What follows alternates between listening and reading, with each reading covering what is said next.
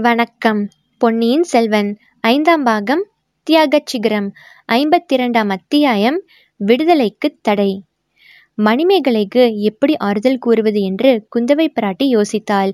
அவளுடைய உள்ளம் தாங்க முடியாத துயரத்தினாலும் கவலையினாலும் ஆழ்ந்திருந்தபடியால் யோசனை ஒன்றும் தோன்றவில்லை. அச்சமயத்தில் அரண்மனை வாசலில் பெரியதொரு கோஷம் எழுந்தது.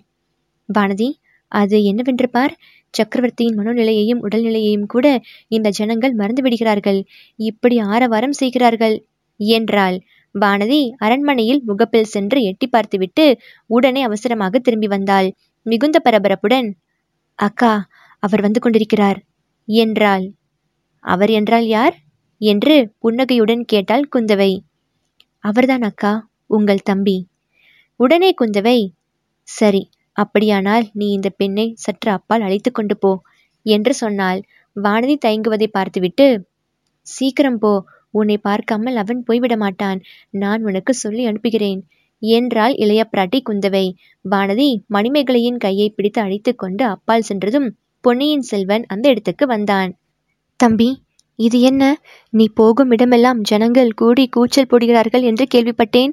அவர்களை அரண்மனை வாசலுக்கு அழைத்து கொண்டு வந்துவிட்டாயே. மனம் புண்ணாகி வேதனையில் ஆழ்ந்திருக்கும் சக்கரவர்த்தியின் காதில் இந்த ஜனங்களின் கூச்சல் விழுந்தால் அவருக்கு எவ்வளவு கஷ்டமாயிருக்கும்? என்றாள். நான் என்ன செய்யட்டும் அக்கா? எனக்கு மட்டும் மனவேதனை இல்லாமலா இருக்கிறது. கரிகாலருடைய வீரத் திருமேனி எரிந்து சாம்பலாவதற்குள்ளே இந்த ஜனங்கள் அருள்மொழிக்கு பட்டம் என்று கூச்சல் போட தொடங்கிவிட்டார்கள். இந்த கூச்சல் எனக்கு கர்ண கடூரமாக இருக்கிறது. ஒவ்வொரு சமயம் ஒருவரிடமும் சொல்லிக் கொள்ளாமல் ஓடிப்போய் விடலாமா என்று எண்ணுகிறேன். அப்படி செய்தால் குழப்பம் இன்னும் அதிகமாகி விடுமோ என்று பயமாயிருக்கிறது. மதுராந்தகரும் சிற்றரசர்களும் சூழ்ச்சி செய்து என்னையும் கொன்று விட்டார்கள் என்று ஜனங்கள் நம்பினாலும் நம்புவார்கள். அதனால் ஏற்படக்கூடிய விபரீதங்களை நினைத்தால் என் உள்ளம் திடுக்கிட்டு நடுங்குகிறது. ஆமாம் அம்மாதிரி ஒரு காலம் செய்துவிடாதே. அந்த எண்ணத்தையே விட்டுவிடு. ஜனங்கள் நினைப்பது ஒரு புறம் இருக்கட்டும். சக்கரவர்த்தியின் நெஞ்சு நிச்சயமாய் பிளந்து போய்விடும். மந்தாகினி தேவியையும் கரிகாலனையும் நினைத்து நினைத்து அவர் துயரப்பட்டு கொண்டிருப்பது போதும். என்றாள் இளைய பிராட்டி. ஆகையினால்தான் நான் ஓடிப்போக தயங்குகிறேன். எப்படியாவது ஜனங்களுக்கும் வீரர்களுக்கும் நல்ல வார்த்தை சொல்லி மதுராந்தகருக்கு பட்டம் கட்ட அவர்களுடைய சம்மதத்தை பெறுவதற்கு பார்க்கிறேன். நான் பேசும்போதெல்லாம் ஜனங்களும் சாவதானமாக கேட்டுக்கொண்டிருக்கிறார்கள். நான் இப்பால் திரும்பியதும் உடனே பழையபடி கோஷம் போட தொடங்கிவிடுகிறார்கள். நான் அவர்களுடைய மனத்தை மாற்றிவிட்டதாக நினைத்து கொண்டு இப்பால் வருகிறேன். உடனே திருக்கோவலூர் பாட்டனும் கொடும்பாளூர் வேலனும் போய் படை வீரர்களுடைய மனத்தை மாற்றிவிடுகிறார்கள். அக்கா அவர்களை பற்றி உன்னிடம் சொல்லத்தான் வந்தேன். மலையமானையும் வேளாரையும் நீ அழைத்து பேச வேண்டும். நான் எது சொன்னாலும் அவர்கள் காதில் வாங்கிக் கொள்வதில்லை. நீ சொன்னால் ஒருவேளை கேட்பார்கள். நானும் எவ்வளவோ சொல்லி பார்த்து விட்டேன் தம்பி. அவர்கள் பிடிவாதத்தை மாற்ற முடியவில்லை. வேறு ஏதேனும் உபாயத்தை தான் பார்க்க வேண்டும். அக்கா வேளாரிடம் நீ ஒரு செய்தியை கூறியிருக்க மாட்டாய். அதைச் சொன்னால் அவர் ஒருவேளை எனக்கு பட்டம் கட்டுவதில் இவ்வளவு பிடிவாதமாக இருக்க மாட்டார். அது என்ன தம்பி? உன் தோழி வானதி செய்திருக்கும் சபதத்தை பற்றி கூற வேண்டும். அவள் என்னோடு சிங்காதனத்தில் அமருவதில்லை என்று சத்தியம் செய்திருக்கிறாள் அல்லவா? அதை பற்றி சொன்னால் பெரிய விழாருக்கு எனக்கு பட்டம் கட்டுவதில் அவ்வளவு சிரத்தை இல்லாமல் போய்விடும். தம்பி அதை நான் அவரிடம் சொல்லவில்லை என்று நினைத்தாய். சொல்லியாகிவிட்டது. அதற்கு அவர் என்ன சொல்கிறார் தெரியுமா? ஒரு சிறு பெண்ணின் முடத்தனத்துக்காக ஒரு பெரிய ராஜ்யத்தை பாழாக்க சொல்கிறீர்களா? வானதி இல்லாவிட்டால் இந்த பாரத தேசத்தில் நூறு இளவரசிகள் அருள்மொழிக்கு மாலையிட காத்திருக்கிறார்கள். சிங்காதனம் ஏறச் சொன்னாலும் ஏறுவார்கள். கழுமரத்தில் ஏறச் சொன்னால் கூட ஏறுவார்கள் என்று சேனாதிபதி கூறிவிட்டு வானதியை ஒரு கோப பார்வை பார்த்தார். அந்த பெண் நடுநடுங்கி போய்விட்டாள். அருள்மொழிவர்மன் புன்னகை புரிந்து நல்ல வேளையா எப்பொழுது மூர்ச்சியாகி கீழே விழுந்து விடவில்லையே என்று சொல்லிக்கொண்டே சுற்றுமுற்றும் பார்த்தான். வானதியை ஒரு காரியமாக அனுப்பியிருக்கிறேன் என்றாள் இளைய பிராட்டி.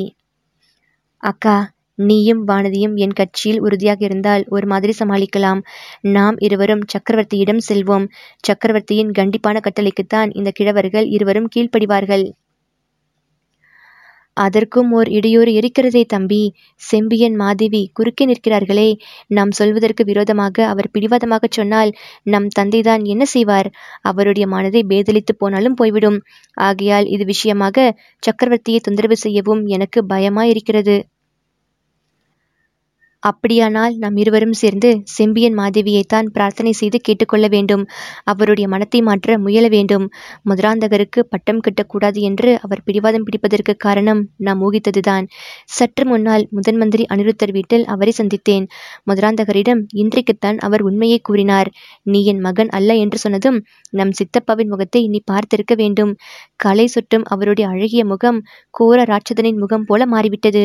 நல்ல வேளையாக அந்த சமயம் நான் போய் சேர்ந்தேன். அப்படியா அப்புறம் என்ன நடந்தது? என்றாள் குந்தவை.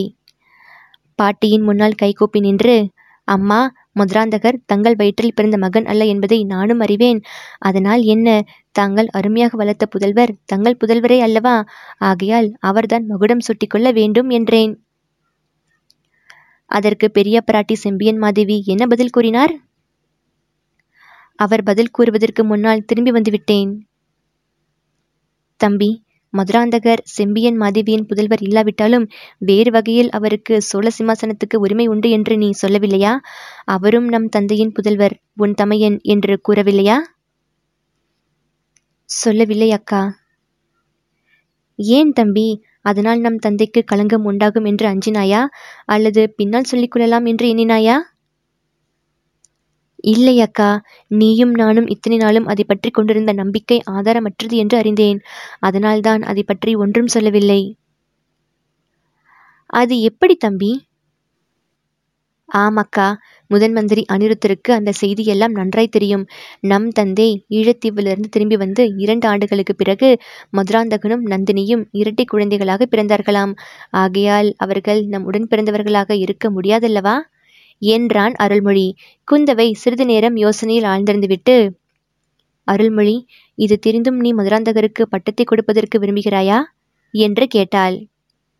ஆமாக்கா எப்படியும் மதுராந்தகர் மந்தாகினி தேவியின் வயிற்றில் பிறந்த புதல்வர் செம்பியன் மாதேவி எடுத்து வளர்த்த புதல்வர். எனக்கோ ராஜ்யம் ஆள்வதில் சிறிதும் ஆசை கிடையாது. உன் தோழி வானதிக்கும் சிங்காதனம் ஏறும் விருப்பம் இல்லை. தம்பி ராமகதையில் பரதர் தமக்கு கிடைத்த ராஜ்யத்தை வேண்டாம் என்று சொல்லி ராமரை அழைத்து வரப்போனார். குகன் அதை அறிந்ததும் ஆயிரம் ராமர் உனக்கு இணையாக மாட்டார்கள் என்று கூறினாராம். ஆயிரம் பரதர்கள் உனக்கு இணையாக மாட்டார்கள் என்று சோழ நாட்டு மக்கள் சொல்லப் போகிறார்கள். பிற்பாடு அவர்கள் எது வேணுமானாலும் சொல்லட்டும். இச்சமயம் என்னை விட்டால் போதும் என்கிறது அக்கா. கடைசியாக நான் ஒரு யுக்தி கண்டுபிடித்து மனத்திற்குள் வைத்திருக்கிறேன். அதை பற்றி உன் அபிப்பிராயத்தை அறிந்து கொள்ள விரும்புகிறேன். அது என்ன யுக்தி தம்பி? குழந்தைக்கு அருகில் பழுவேட்டரையர்கள் படை திரட்டி சேர்த்து வருகிறார்கள் என்பது தெரியுமல்லவா? ஆமாம் அவர்களுடன் பல சிற்றரசர்களும் வந்து சேர்ந்து கொண்டிருக்கிறார்கள் என்றும் தெரியும். ஆனால் அது மிகவும் சிறிய படை என்று கேள்விப்படுகிறேன். நம் பாட்டனாரும் வேளாரும் இங்கே வைத்திருக்கும் படையோடு போனால் மூன்றே முக்கால் நாழிகையில் அந்த படையை அழித்து விடுவோம் என்று சொல்கிறார்களே. அப்படி ஒன்றும் நேராமல் இருப்பதற்காகத்தான் யுக்தி செய்திருக்கிறேன். ஒருவருக்கும் தெரியாமல் நான் மட்டும் ஒரு குதிரை மேல் ஏறிக்கொண்டு போய் பழுவேட்டரையர்களிடம் என்னை ஒப்புக் கொடுத்து விடப் போகிறேன். அவர்கள் என்னை சிறைப்படுத்தி விடுவார்கள்.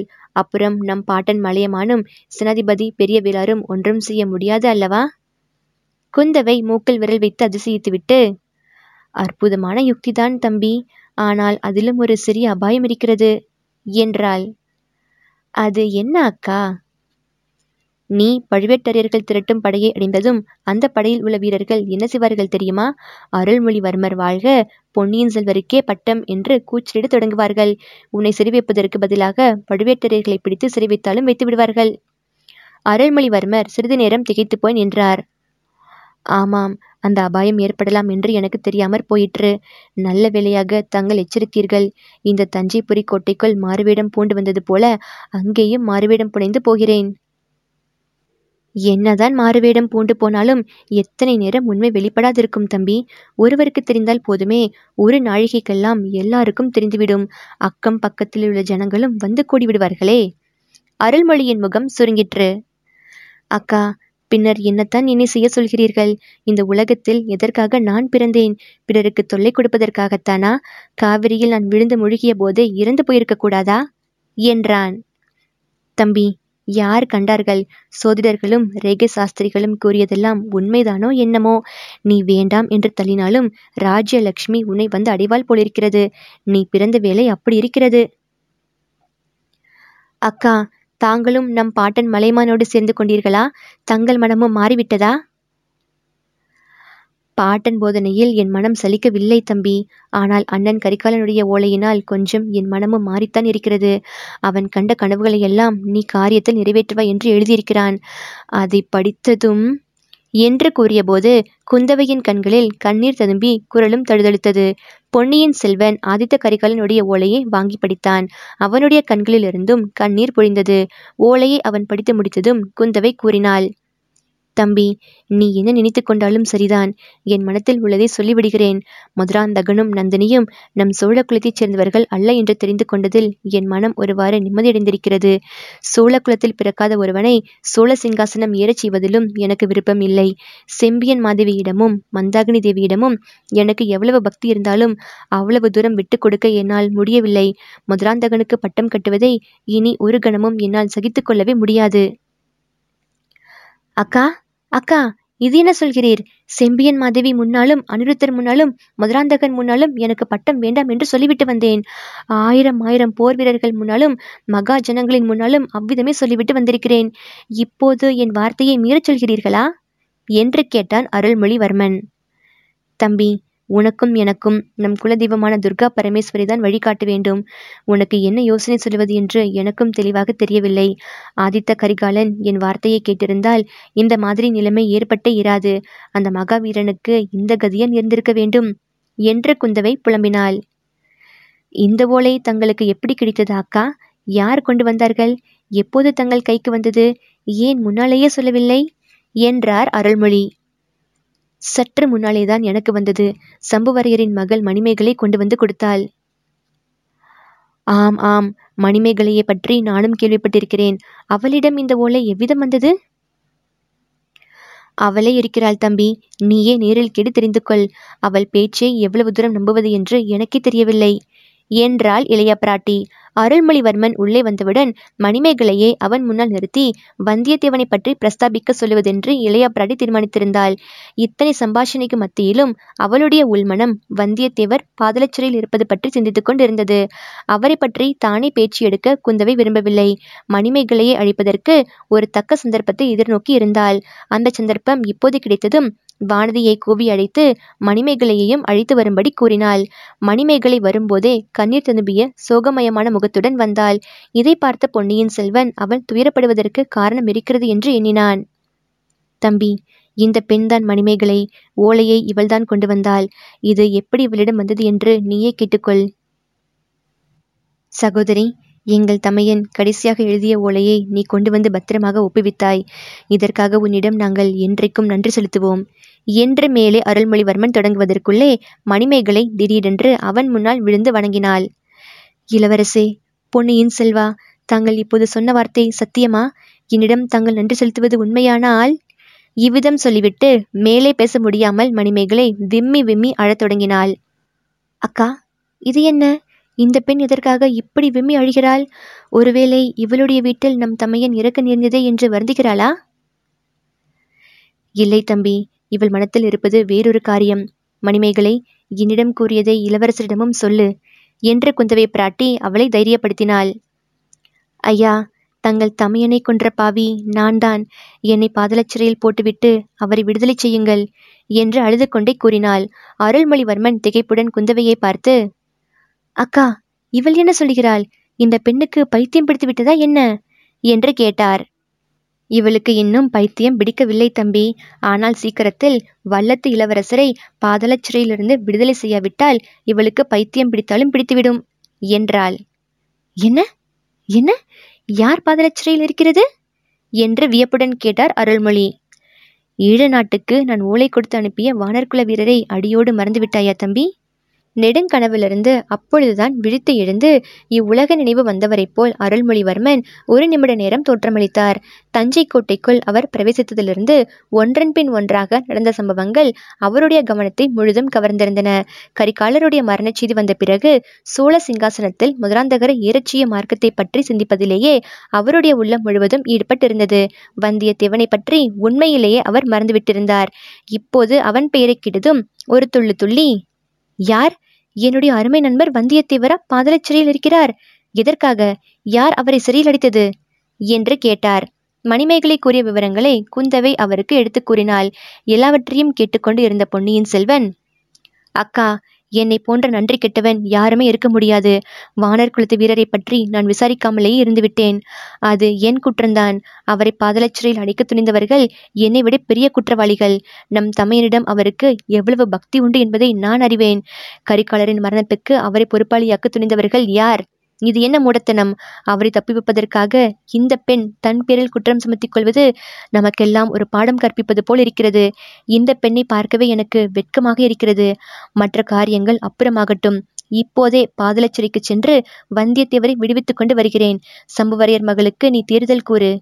என்று சொல்லிவிட்டு விடுவிடுவென்று நடந்தார். அவர் வாசற்படியை அடைந்தபோது அங்கே திடீரென்று திருக்கோவலூர் மலையமானும் கொடும்பாளூர் வேளாரும் தோன்றினார்கள். அவர்களுடைய தோற்றமே இளவரசரின் மனத்தில் ஒருவித ஐயத்தை உண்டு பண்ணியது. பெரிய வேளார் தம் கையில் கொண்டு வந்திருந்த வேலை வாசற்படியின் குறுக்கே வைத்து இளவரசரை தடுக்கும் பாவனையில் நின்றார். அவருக்கு பின்னால் மலையமானும் கையில் பிடித்திருந்த கத்தியை கீழே ஊன்றிய வண்ணம் இளவரசர் மேலே போவதை தடுப்பதற்கு ஆயத்தமாக இருந்தார். பொன்னியின் செல்வர் பெரும் வியப்புடனும் சிறிது கோபத்துடனும் சேனாதிபதி இது என்ன? என்னை கூட சிறைப்படுத்தப் போகிறீர்களா? என்று கேட்டார். இளவரசே இப்போது பாதலச்சிறைக்கு போகாமல் தங்களை தடை செய்கிறோம். அவசியம் நேர்ந்தால் சிறைப்படுத்தவும் செய்வோம் என்றார் பூதி விக்ரமகேசரி அவர் கூறியது உண்மையாகவா வேடிக்கையாகவா என்று பொன்னியின் செல்வருக்கு விளங்கவில்லை. ஆனால் வேடிக்கையை பொறுத்து கொள்ளும் மனோநிலையும் அச்சமயம் அவருக்கு இல்லை. ஆகையால் முன்னை விட கோபமான குரலில் எந்த அதிகாரத்தை கொண்டு தடை செய்ய முன்வந்தீர்கள்? என்றார். தாங்கள் எந்த அதிகாரத்தை கொண்டு பாதலச்சிறையில் உள்ளவனை விடுதலை செய்ய போகிறீர்கள்? என்றார் பெரிய வேளார் சேனாதிபதி எனக்கு அந்த அதிகாரம் இல்லையா? நான் யார் என்பதை மறந்துவிட்டீர்களா? அல்லது தங்களை தாங்களே மறந்துவிட்டீர்களா? என்னை நான் மறக்கவும் இல்லை. தாங்கள் யார் என்பதையும் மறக்கவும் இல்லை. நான் தஞ்சை கோட்டைக்கு இன்று தளபதி. ஆகையால் பாதலச்சிறைக்கு காவலன். தாங்கள் சக்கரவர்த்தியின் திருக்குமாரர். பொன்னியின் செல்வர். ஆயினும் தங்கள் தமையனை கொன்றதற்காக குற்றம் சாட்டி பாதலச்சிறையில் வைக்கப்பட்டவனை விடுதலை செய்ய தங்களுக்கு அதிகாரம் கிடையாது. சக்கரவர்த்திக்குத்தான் அந்த அதிகாரம் உண்டு. அல்லது சக்கரவர்த்தியின் ஸ்தானத்தில் முடிசூட்டிக் கொள்ளப் போகிறவருக்கு அந்த அதிகாரம் உண்டு. தாங்களோ சோழ சிங்காசனத்தில் ஏறப்போவதில்லை என்று பறைசாற்றிக் கொண்டு வருகிறீர்கள். ஆகையால் சக்கரவர்த்தியின் கட்டளையின்றி பாதலச்சிறையிலிருந்து யாரையும் விடுவிக்க முடியாது என்றார் கொடும்பாளூர் பெரிய விழாராகிய சேனாதிபதி பூதி விக்ரமகேசரி குழந்தாய் வேளார் கூறியது உண்மையான வார்த்தை. சின்ன பழுவேட்டரையன் ஓடி போனபடியால் பெரிய விழாரை தஞ்சை கோட்டை தளபதியாக சக்கரவர்த்தி நியமித்திருக்கிறார். ஆகையால் பாதலச்சிறையிலிருந்து யாரையும் விடுவிக்க உனக்கு அதிகாரம் இல்லை என்று மலையமான் ஆமோதித்தார். பொன்னியின் செல்வர் அவர்களுக்கு என்ன பதில் சொல்வது என்று தெரியாமல் மௌனமாக நின்றார். மணிமேகலையின் விம்மல் சத்தம் கேட்டுக்கொண்டிருந்தது.